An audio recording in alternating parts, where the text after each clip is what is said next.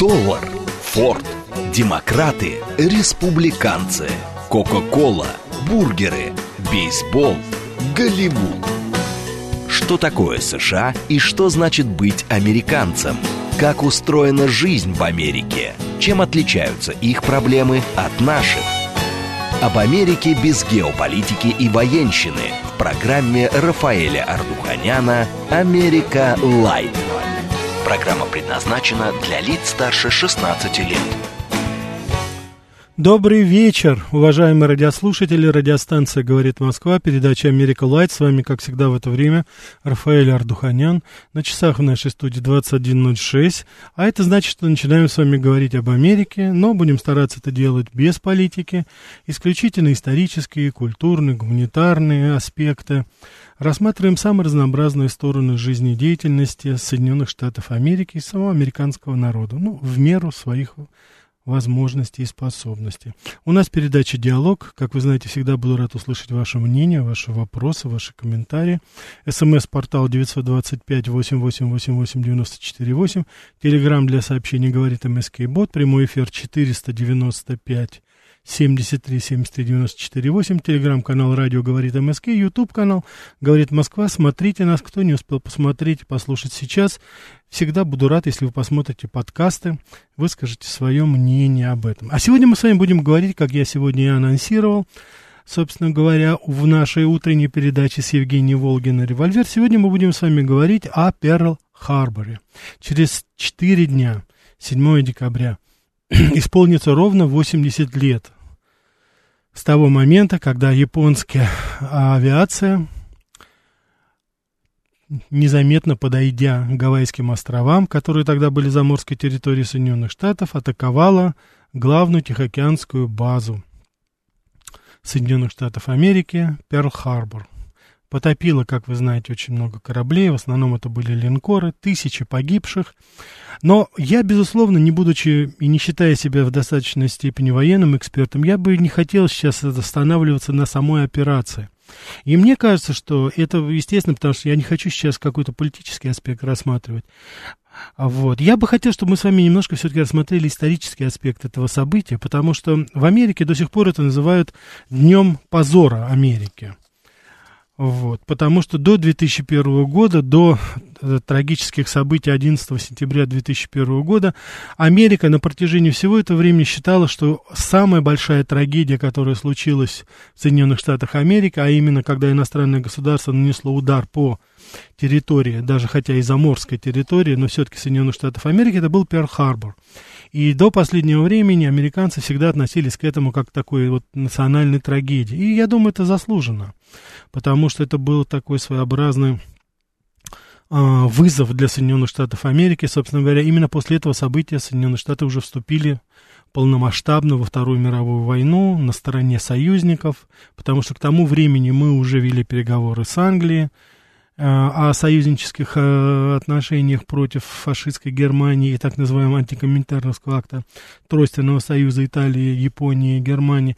Так что Америка, э, преодолев э, несколько лет абсолютно бездумного и совершенно неоправданного пацифизма, нежелания вступать в войну, именно вот после этого события Америка стала уже полноценно участвовать в этом.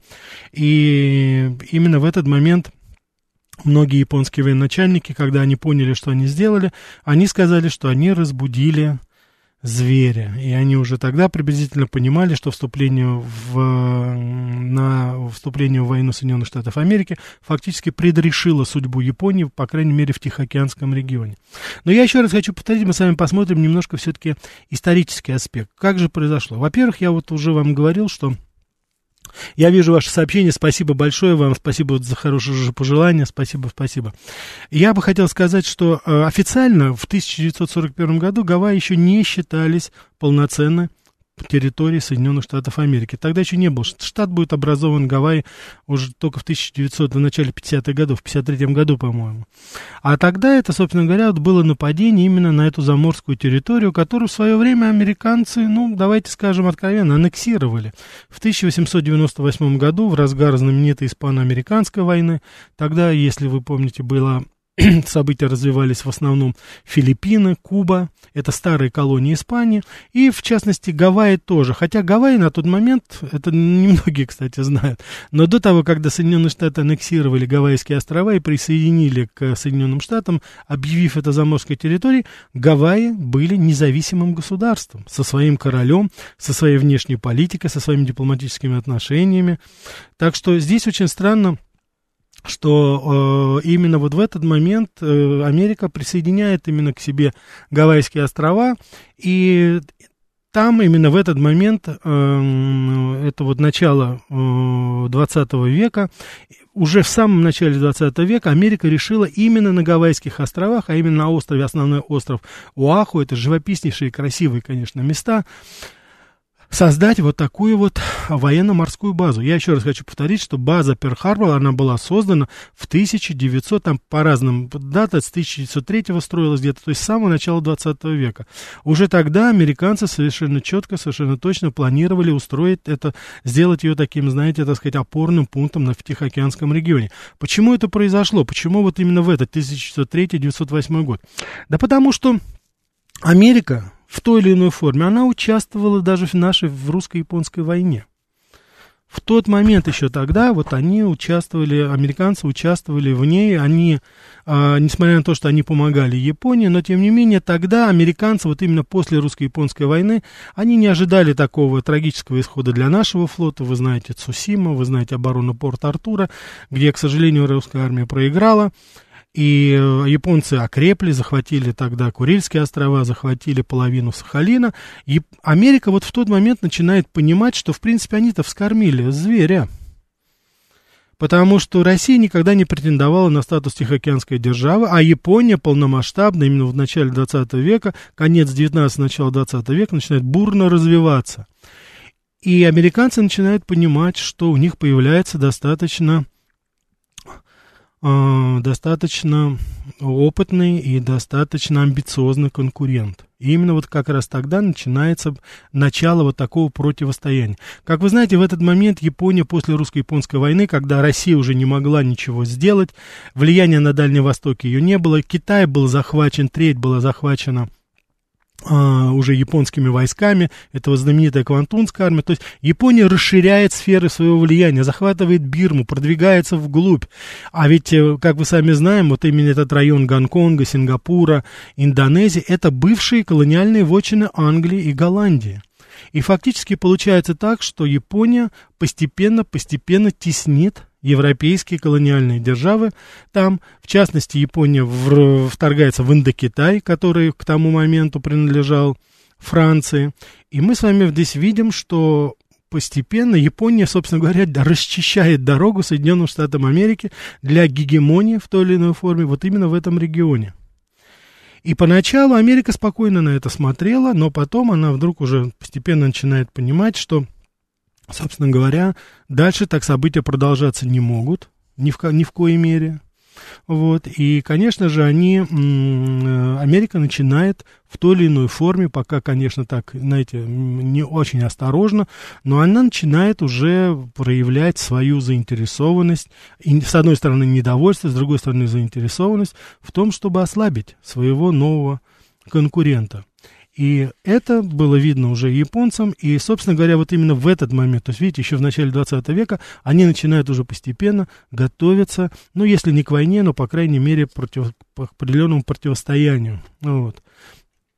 Поэтому э, на протяжении вот нескольких десятилетий они уже были, про, э, безусловно, ярыми противниками.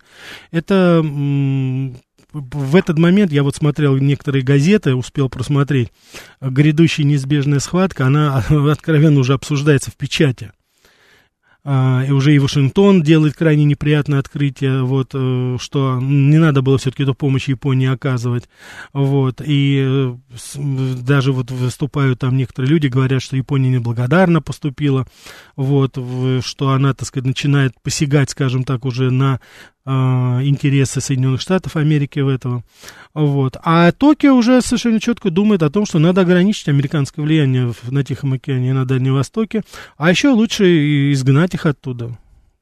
Почему Америка так долго ждала? Америка была заинтересована в том, чтобы а, чужими руками подвинуть своих старых так называемых друзей, англичан и голландцев, и французов из, этой, из этого региона. Потому что они же вроде бы были как бы союзниками, они были вместе, особенно в Первую мировую войну. А здесь очень удобный случай создать такого маленького монстра, как американцы думали, они сделают всю черную работу, а потом, собственно говоря, а, американцы, как всегда, придут в конце и, так сказать, поживятся тем, что уже будет лежать у них под ногами. Я думаю, что очень многим из вас это напоминает э, то, что происходит сейчас. Сравните ситуацию, которая сейчас складывается, ну, прямо как под копирку действует. Вот. И вот вплоть до второй половины 30-х годов американские стратегии исходили из того, что США и Япония будут, собственно говоря, противостоять друг другу а, в той или иной форме. 36-37 год возникает фашистская ось, и здесь уже Америка понимает, что она будет иметь дело с тройственным союзом. То есть это будет и Германия, это будет и, соответственно, и Италия, и сама Япония. И в этой ситуации, кстати, складывается тоже такой тройственный союз. Тогда еще Советский Союз активно не участвовал в этом, но заключается договор, э, договор союз между э, Америкой, Англией и Францией. И там как бы предполагалось, что э, Америка с Японией будет выяснять отношения значение. В Тихоокеанском регионе, а, соответственно, на Европейском театре военных действий Англия, Франция с одной стороны, а Германия с другой стороны будут выяснять отношения уже между собой. Ну, что из этого получилось, мы с вами прекрасно знаем. Если на Тихом океане еще более-менее такая была позиционная война с переменным успехом, но это были, так сказать, действительно крупномасштабные действия, но говорить о крупномасштабных действиях в Европе в тот момент, 39 40 41 год, ну, это просто не приходится. До вступления Советского Союза в войну, а вернее до э, вероломного нападения. Американцы, кстати, когда, э, э, когда произошло Перхарбор нападение, они, вся американская пресса, она сравнивала вот такую э, дерзкую и без объявления войны атаку на базу Перхарбор, они сравнивали ее с, 20, с 22 июня 1941 года Советского Союза. Они проводили прямые параллели как раз в этом и объясняли и говорили, что и это вот в очень большой степени сыграло позитивную свою роль в том, что Америка достаточно быстро сгруппировалась и вступила уже непосредственно в боевые действия. И в Европе пока не в, не в такой степени, мы знаем, что второй фронт мы достаточно долго ждали,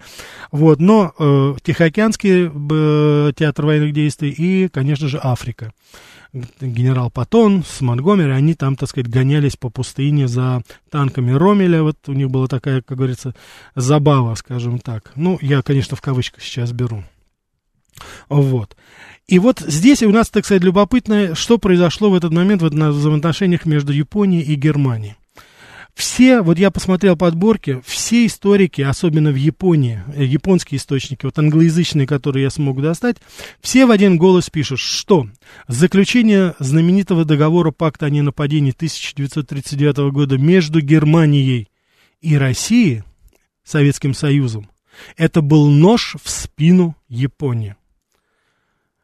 Как ни странно, именно в этот момент, вот именно заключение этого договора, оно предопределило не вступление Японии в военные действия против Советского Союза. Именно вот это подписание, вот очень часто наши специалисты, на мой взгляд, может быть, недостаточно артикулируют это, этот, этот вопрос. И мы с вами видим, что сейчас очень много нападок, особенно со стороны восточноевропейского сообщества, на пакт 1939 года о ненападении. Но посмотрите, насколько все-таки мудро советское руководство в тот момент поступило и фактически вывело из войны и даже каких-то попыток, с одной стороны, вот Японии против э, Советского Союза, фактически вывела очень мощную державу, которая была достаточно сильна, потому что Квантунская армия, мы с вами знаем, она насчитывала миллион, почти миллион человек, там, это я имею в виду Манчжурия, Северный Китай. Именно вот этим шагом они показали, Советский Союз сделал так, что Япония так и не вступила в войну.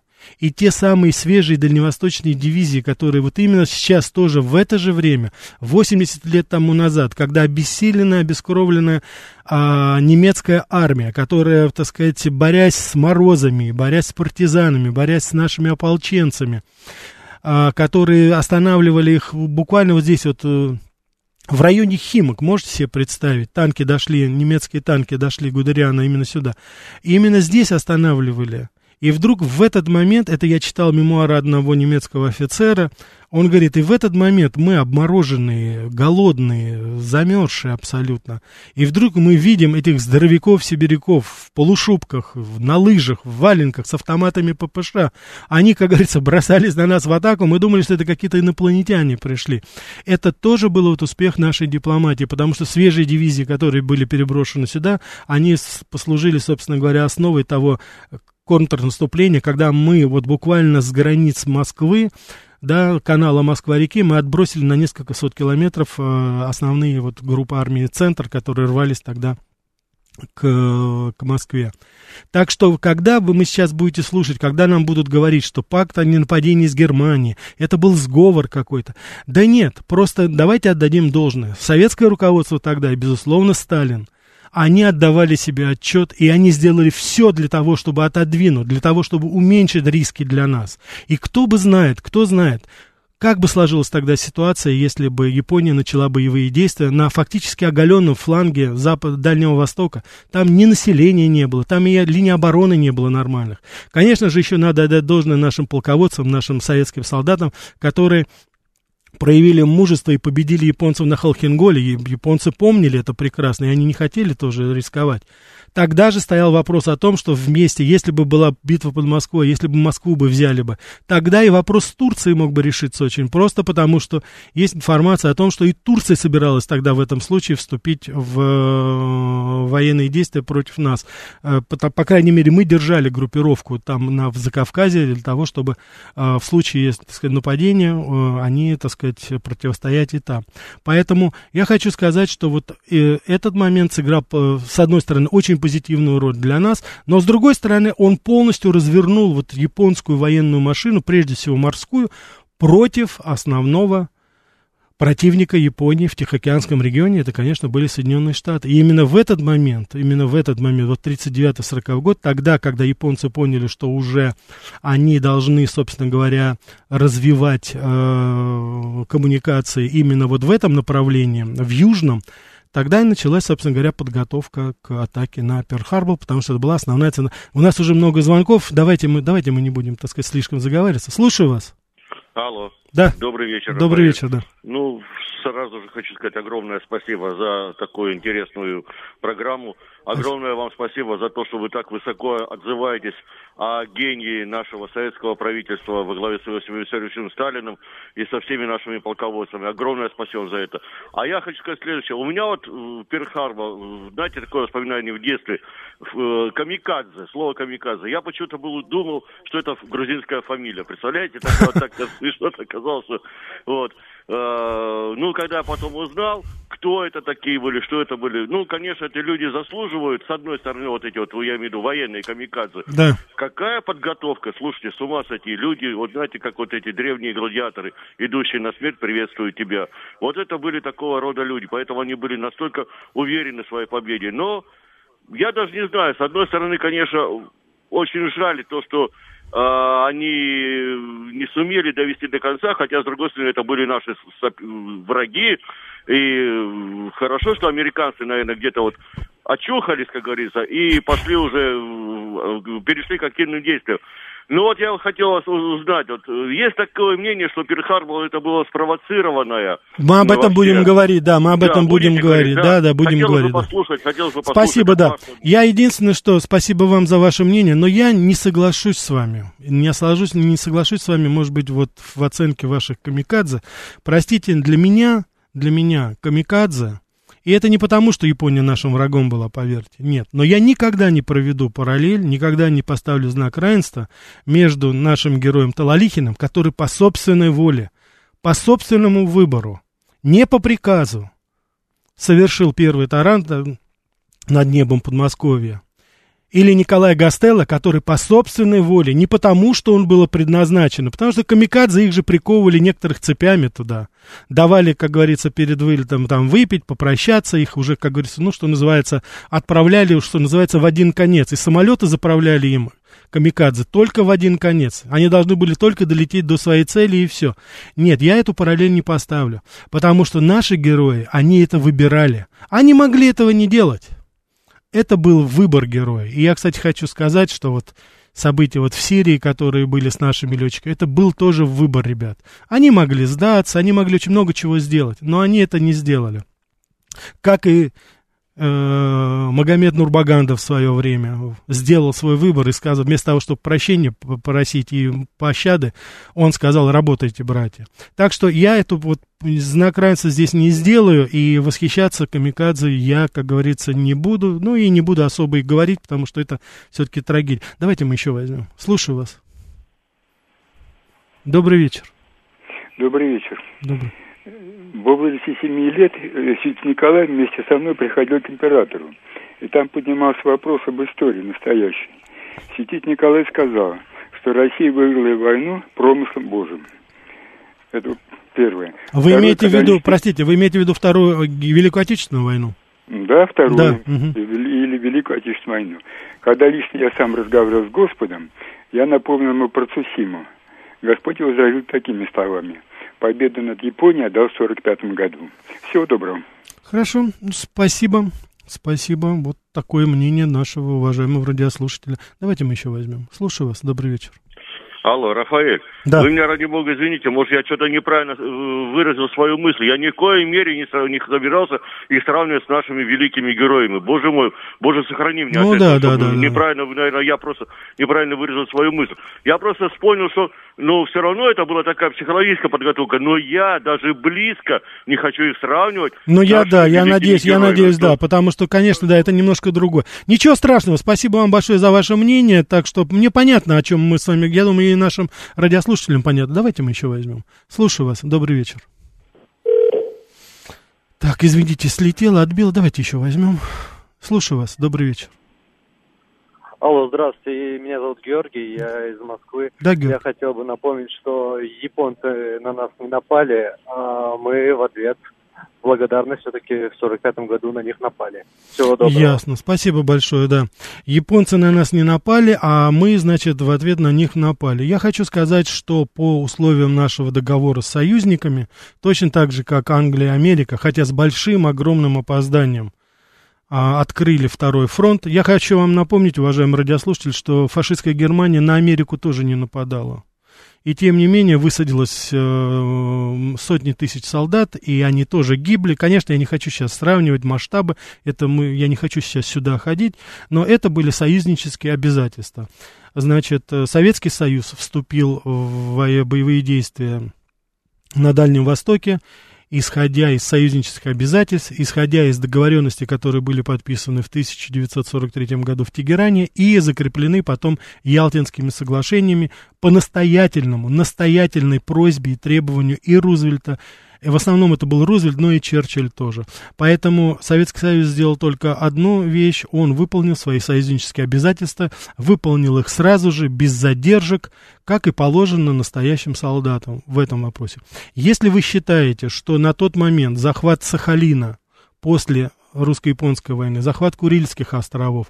Я уже не говорю об оккупации Китая. Если вы считаете, что это было справедливо со стороны э, Японии, если вы считаете, что создание там наших границ биологических лабораторий, нанкинская резня, когда за один день погибло более 400 тысяч человек, вы считаете, что это не повод для того, чтобы начать военные действия и восстановить справедливость, я с вами не соглашусь.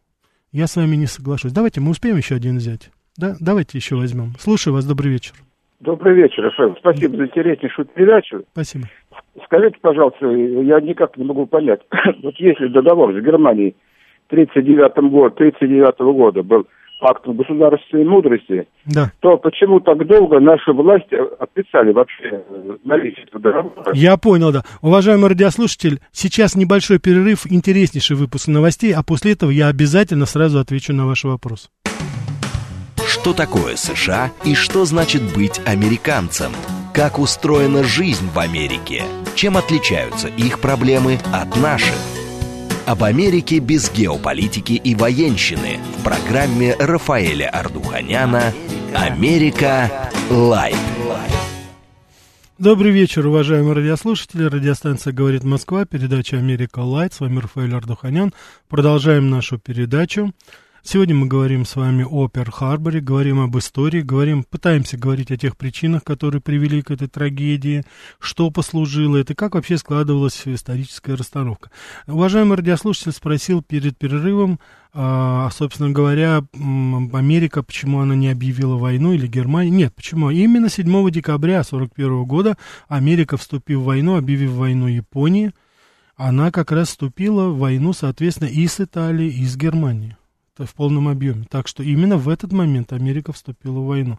Я хочу сказать, что как раз э, в Э, в те годы, вот особенно в сороковые годы, были очень сильны э, пацифистские настроения в Соединенных Штатах Америки. Элита, особенно либеральная, говорила о том, что это не наша война, что это не надо вступать в нее. Только когда стали более-менее известны зверства, которые происходили в концлагерях, тогда уже, соответственно, при помощи еврейского лобби в Америке, которое активно участвовало в этом, Э, тогда уже, конечно, Америка, так сказать, ну, вынуждена была вступить в войну, и вот, собственно говоря, события Перл-Харбора, они в очень большой степени, ну, я скажу так, спровоцировали, но, наверное, способствовали тому, что Америка вступила достаточно быстро в, в военные действия, тогда уже сначала на Тихом океане, а потом уже и на Европейском театре, Севере Африки совместно с Англией и с Францией, Америка уже полноценно участвовала, собственно говоря, вот в этих событиях во всех.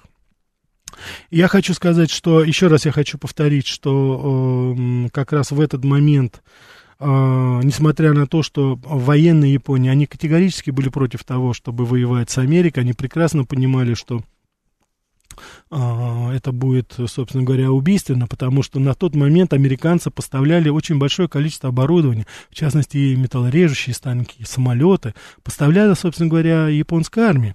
И, конечно же, тогда, вот, переходя уже вот в конец 30-х годов, когда война стала переходить в такую активную фазу, когда Япония расширяла границы своего продвижения, уже Бирма, Лаос, Китай, Манчжурия, дошло до Филиппин, а Филиппины это уже, собственно говоря, была вот после а, американо-испанской войны 1898 года, они уже были Филиппины как бы заморской территорией. Соединенных Штатов Америки, и тогда американцы, как бы вот, чтобы преградить продвижение, они объявили филиппинскую армию частью американских вооруженных сил. И вот в этот момент, э, собственно говоря, и э, японцы уперлись, собственно говоря, здесь, и они уже дальше не могли двигаться, потому что дальше это уже была Австралия, Сингапур пал, Гонконг пали тогда уже начало действия, Англия потеряла свои ключевые колонии в том регионе. И, собственно говоря, вот ситуация складывалась такая, и, естественно, возникает вопрос, ну а почему японцы так стремились вот именно на эти, так сказать, территории? Ну что, только для того, чтобы отобрать их? Да нет, это было, собственно говоря, как ни странно, вопрос выживания. Вопрос выживания. Потому что э, я могу сказать, допустим, что Э, именно в этот момент, а, как ни странно, я говорю, вот очень много все-таки параллели с нашим временем. Американцы объявляют санкции против Японии. Заморозили там порядка 130 миллионов долларов активов Японии в своих банках. 130 миллионов долларов. Это колоссальная сумма по тем временам. Вот. А самое главное, из-за чего, собственно говоря, Япония продвигалась туда, и пыталась достичь. Это вот как раз в районе Индонезии и, э, нефтеносные месторождения, и э, это бывшие голландские колонии, как, бы, как вы понимаете, Индонезия. Они пытались захватить нефтеносные районы, чтобы снабжать свою страну. У Японии больше не было источника э, э, поставок нефти. И тогда вся ее промышленность и весь, естественно, флот, он бы тогда остановился. Япония вынуждена была пойти. Но американцы не давали им продвигаться, всячески обрубая коммуникации и не давая им пройти. Я вам могу сказать, это не, так сказать, такой не малоизвестный факт. Американцы закрыли Панамский канал для японцев под видом реконструкции, под видом того, что они должны, так сказать, его модернизировать. И они не пускали в Панамский канал японские корабли. Поэтому я подвожу ведь вот какой здесь мысли. Иногда может складываться впечатление, что ну вот э, японцы вот такие они злорадные, вот они подошли, вот они атаковали. Нет, я бы хотел сказать, что всему этому предшествовало определенные события, которые волей-неволей выводили. И любой политолог и любой политик, он прекрасно понимал, что действия, которые тогда были предприняты, как это ни странно, они были совершенно логичны, насколько это можно вообще назвать, начало войны, допустим, логикой, да, в какую-то логику. Но тогда столкнулись абсолютно, э, ну, не неисправимые, скажем так, и абсолютно неподконтрольные интересы двух держав, которые тогда очень активно набирали силу, потому что это были молодые такие державы, Соединенные Штаты Америки, Япония, они тогда претендовали на роль вот новых таких сверхдержав. И они выясняли это, свои отношения как раз вот именно в том регионе, где их интересы столкнулись в полном объеме. Им там никто не мешал. Но вот как ни странно, даже вот в эти моменты они были консолидированы в одном они были все-таки, вся их деятельность была и отдельно, и уже потом, безусловно, во время войны она была э, нацелена только на то, чтобы разрушить старые европейские колониальные державы. И парадокс заключается в том, парадокс заключается в том, что здесь интересы и Соединенных Штатов Америки, и Японии совпали. И именно в эти годы, именно это были вот сороковые годы, это были последние годы и голландской колониальной империи, и уж тем более английская, потому что именно после этого Англия потеряла уже в качестве колонии и Австралию, и Индию, и, соответственно, Новую Зеландию, и фактически все-все свои так называемые доминионы. Так что давайте мы еще возьмем. Слушаю вас, добрый вечер. Рафаэль, добрый вечер, да. Сергей Алексеевич. Да, Сергей Алексеевич. Давайте вместе с вами внесем ясность, как мы Давайте. с вами СССР нападали на Японию в 1945 году. Давай. Япония имела с СССР договор о нейтралитете, Совершенно который верно. она всю войну грубейшим образом нарушала.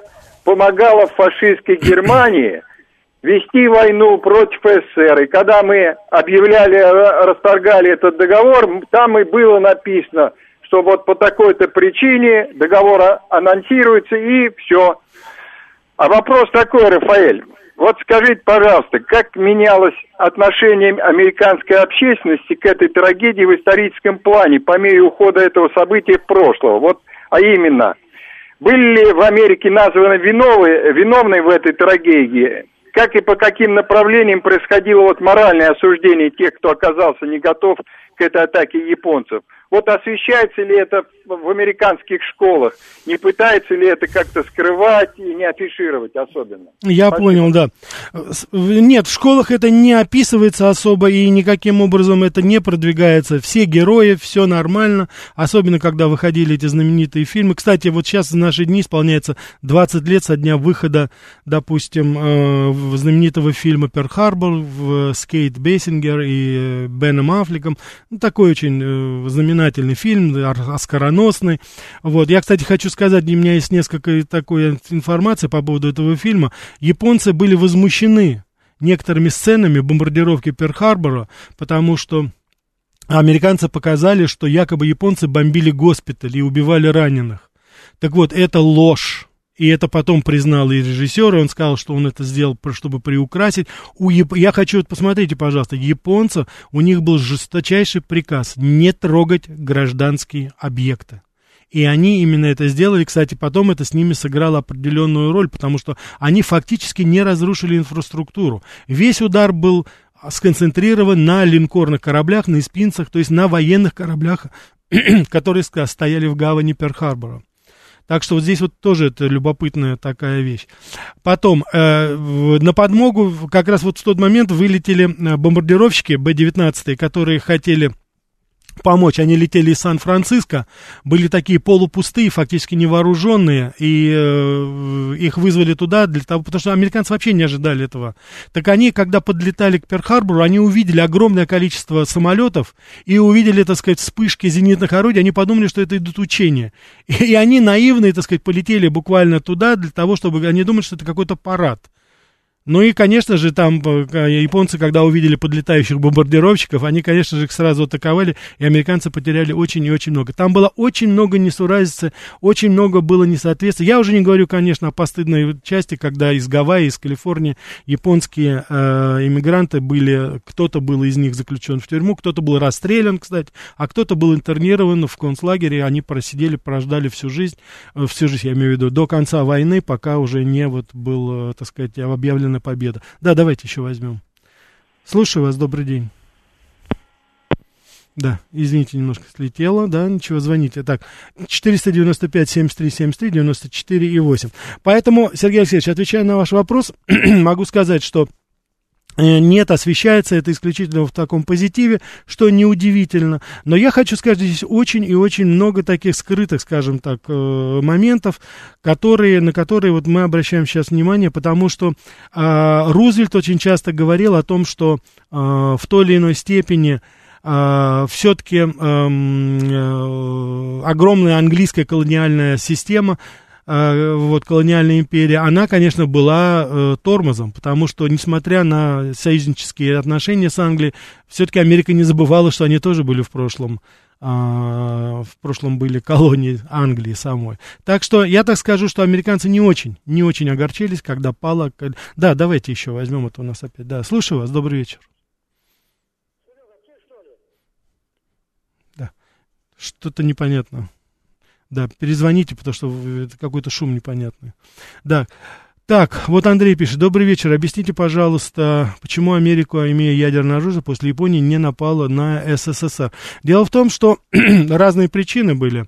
А, во-первых, не было тогда еще а, в полном объеме а, доставки самолетов для того, чтобы это сделать летающей крепость. Они должны были действовать с Европейского театра. Не было, собственно говоря, еще и бомб, потому что план, который разрабатывался, а он действительно разрабатывался, он подразумевал бомбардировку десятков наших городов. А у Америки этих бомб не было. Ну и, безусловно, подвиг Курчатова и его друзей, которые за 4 года, к 49 году изобрели создали нашу атомную бомбу, а это уже, конечно, охладило. Хотя все четыре года, с 1945 по 1949 год, а, это был напрямую шантаж. Шантаж, атомный шантаж э, нас. Давайте еще попытаемся взять. Слушаю вас. Алло. Да. Добрый вечер, да. Александр меня зовут. Да. А, не подскажете, вот вы только что сказали, что вот, э, японцы не хотели Э, бить по мирному населению, был строжайший дан приказ, я правильно понял? Да, был приказ у них э, не а. бомбить гражданские объекты в Перл-Харборе только, я сейчас говорю только о Перл-Харборе.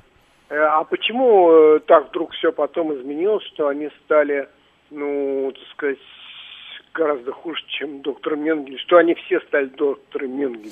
Вы знаете, хороший вопрос, да. Дело в том, что э, и вот э, если у вас есть э, корейский друг или китайский друг, особенно если этот человек, э, так сказать, у него старшее поколение, он разговаривает, вот если я имел вот такую возможность говорить с этими людьми, особенно с корейцами, я хочу напомнить, что э, армия, Квантунская армия Японии, она, помимо того прочего, она возила десятки тысяч корейских э, наложниц с собой. Японцы считали корейцев и китайцев низшей расой. Они их за людей не считали. Они их абсолютно не считали за людей. Ведь вот это мы очень часто говорим, почему вот, допустим, Япония, казалось бы, страна с другой традицией, с восточной традицией, почему так быстро и достаточно быстро, и достаточно сильно произошел этот альянс? Я сейчас не хочу говорить об Италии, там свои, как говорится, очень странные вещи происходили при Бенито Муссолини. Но почему Германия и Япония так быстро, что называется, нашли друг друга? А это вот именно поэтому. Корейцы и китайцы это были евреи, для, вот как евреи для немцев. Это были, так сказать, люди, которые были ундерменьше. Это люди, которые, они, так сказать, у них не было никаких абсолютно прав, они ничего из себя не представляли. И поэтому все, что они делали, включая опыты на людях, это были как раз опыты, как для них это было как опыты с животными. Поэтому сейчас любой кореец и любой китаец, который будет говорить, вы знаете, я вот на себе это испытал, у них, когда они начинают рассказывать о том периоде, особенно нанкинская резня китайца, глаза у них вспыхивают, даже у молодых ребят, они это помнят. И я думаю, что это правильно. Давайте еще возьмем. Слушаю вас, добрый вечер. Да, скажите такой вот вопрос. Угу. Хотелось бы после вот военной оккупации Японии американскими войсками, как они уживались, как им удалось, как договориться быстро экономики слить, угу. обвинили ли они во всем императора, я вот, э, и, а, и куда делось военное руководство, ну, вот именно военное руководство, все эти маршалы японские, наверное, если они какие-то были маршалы, конечно. Да, был токийский трибунал, их присудили, очень многих присудили, приговорили к смерти. Это точно так же, ну, такой малый Нюрнберг, скажем так, был. А, вот. Потом э, некоторые даже вот за, за опыты с людьми тоже, так сказать, они понесли заслуженную, заслуженное наказание. Просто это не в таком объеме было. Теперь то, что касается э, того, как им удалось. Дело в том, что Япония была оккупирована полностью полностью была оккупирована американцами.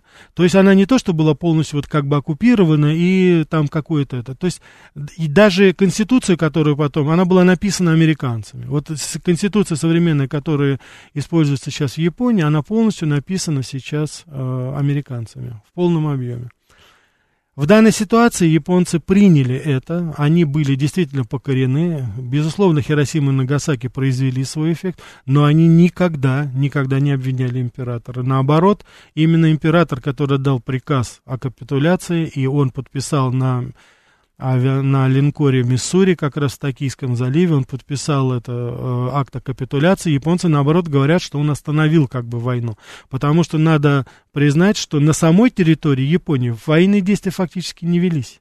Это были только бомбардировки, ну и Хиросима Нагасаки, конечно, безусловно, это были бор... знаменитая бомбардировка Токио, которая была уже потом, ковровая это знаменито, но непосредственно вот, э, скажем так, сапог американского солдата, он вступил уже после того, когда Япония капитулировала.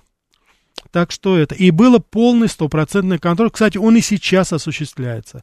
Военнослужащие, которые находятся сейчас в Японии, они экстерриториальны. Это люди имеют дипломатический статус. Когда я работал в Америке, было очень много скандалов по поводу изнасилования американскими солдатами японских девочек, даже несовершеннолетних.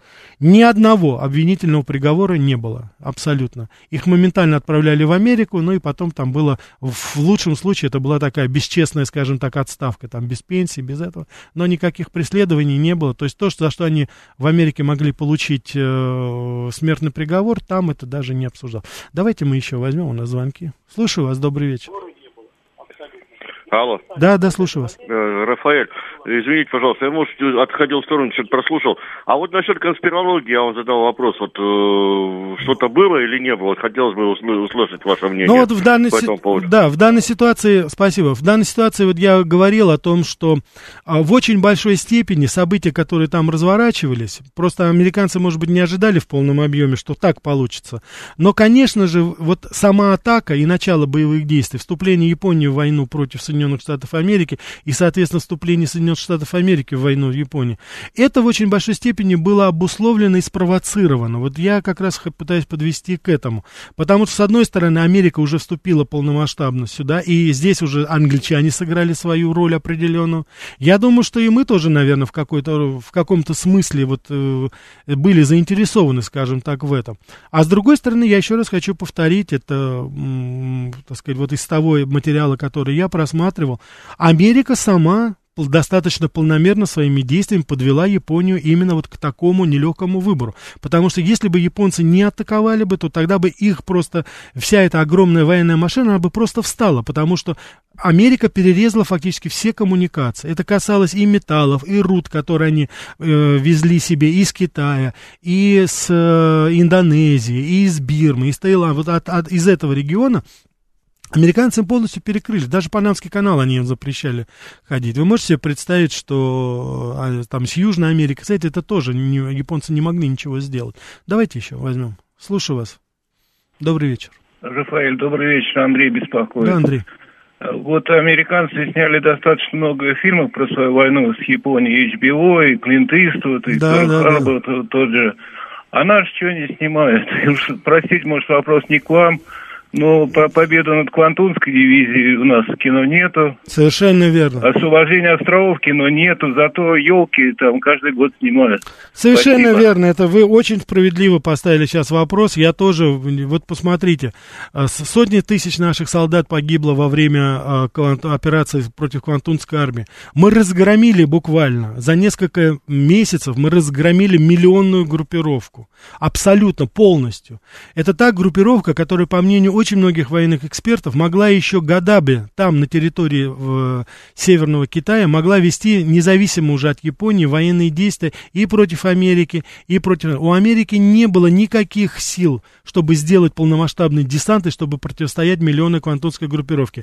Наша, именно советская армия полностью ее уничтожила. И я не могу понять, почему у нас фактически ни одного фильма нет. Потому, еще раз, вот я еще раз хочу это повторить, и я говорю об этом. Ну, вот нет у нас денег. У нас вот такое Министерство культуры, понимаете, вот у них для Богомоловых, для Серебренниковых, у них есть там деле, э, так сказать, для Авдотьи Смирновых, у них есть деньги снимать эти пошлые дешевые сериалы, ставить эти абсолютно порнографические спектакли. А вот для этого денег нет, понимаете? Ну вот, вот такой вот у нас такой министр культуры, вот у нас такое, так сказать, министерство. Вот у нас такие, скажем так, посылы, такие месседжи нам посылает наше любимое правительство. Это просто стыдно. Это просто стыдно, хотя бы стыдно перед памятью наших героев. Да, у нас очень много делается сейчас здесь, в европейской части, но простите меня, мы же и там воевали. И поэтому сейчас очень многие, даже у нас внутри раздаются голоса, вот почему бы нам Курилы не отдать. А вы посмотрите, вы хотя бы узнаете, сколько крови полито нашей там, для того, чтобы э, защитить рубежи страны, для того, чтобы вернуть земли, которые всегда принадлежали нам, и для того, чтобы покончить с этим агрессором. Но об этом никто не говорит. И у нас опять, у нас Бен Аффлек, и, э, так сказать, в фильме «Перл-Харбор», и, э, соответственно, рядовой Райан, это вот у нас люди, которые выиграли Вторую мировую войну. Весь мир именно вот так читает. А я вам могу сказать еще другое к ужасу. Вот недавно был опрос среди молодого населения а, в Японии, среди вот от 18 до 30 лет. И я вам хочу сказать, что на вопрос, кто бомбил Хиросиму и Нагасаки, 40% ответили Советский Союз. Вот так надо работать. Вот так. Вы знаете, я даже, мне даже страшно подумать там по прошествии времени, что же у нас будет тогда, как это дальше все будет развиваться. А это, я считаю, полностью наша ответственность. Да, много делается, но надо делать гораздо больше. И, безусловно, государство должно обратить самое пристальное внимание, потому что это не шутки. Это, это, это действительно не шутки. Так, спасибо вам за хорошие, э, э, хорошие, спасибо за пожелания, да. Да, Талалихин, это, да, это первый, как говорится, собственно Давайте еще возьмем. Спасибо за звонки, будем максимально брать. Да, слушаю. Конец программы. Э, нельзя ли узнать, а как американцы сейчас празднуют этот Перл-Харбор? Они как бы ну, как они с горечью вспоминают или как вот? Да, да, да, это, это, это достаточно такая траурная для них церемония, они вспоминают ветеранов, которые погибли. Я хочу сказать, что я был там на Уаху, вот этот был, это очень такой, знаете, э, масштабный такой мемориальный комплекс, и особенно, конечно, вот, ну, я не знаю, если можно так назвать гвоздем этого всего, наверное, вот в центре внимания, это, конечно же, братская могила линкора «Аризона». Там больше 1100 человек погреблено, потому что это линкор, который затонул прямо там. И там такие платформы делаются, и можно смотреть в воду, и вода прозрачная достаточно. И видно очертания этого линкора, его не поднимали, ничего не делали. То есть он в такой же форме там и остался, и это считается вот таким местом погребения.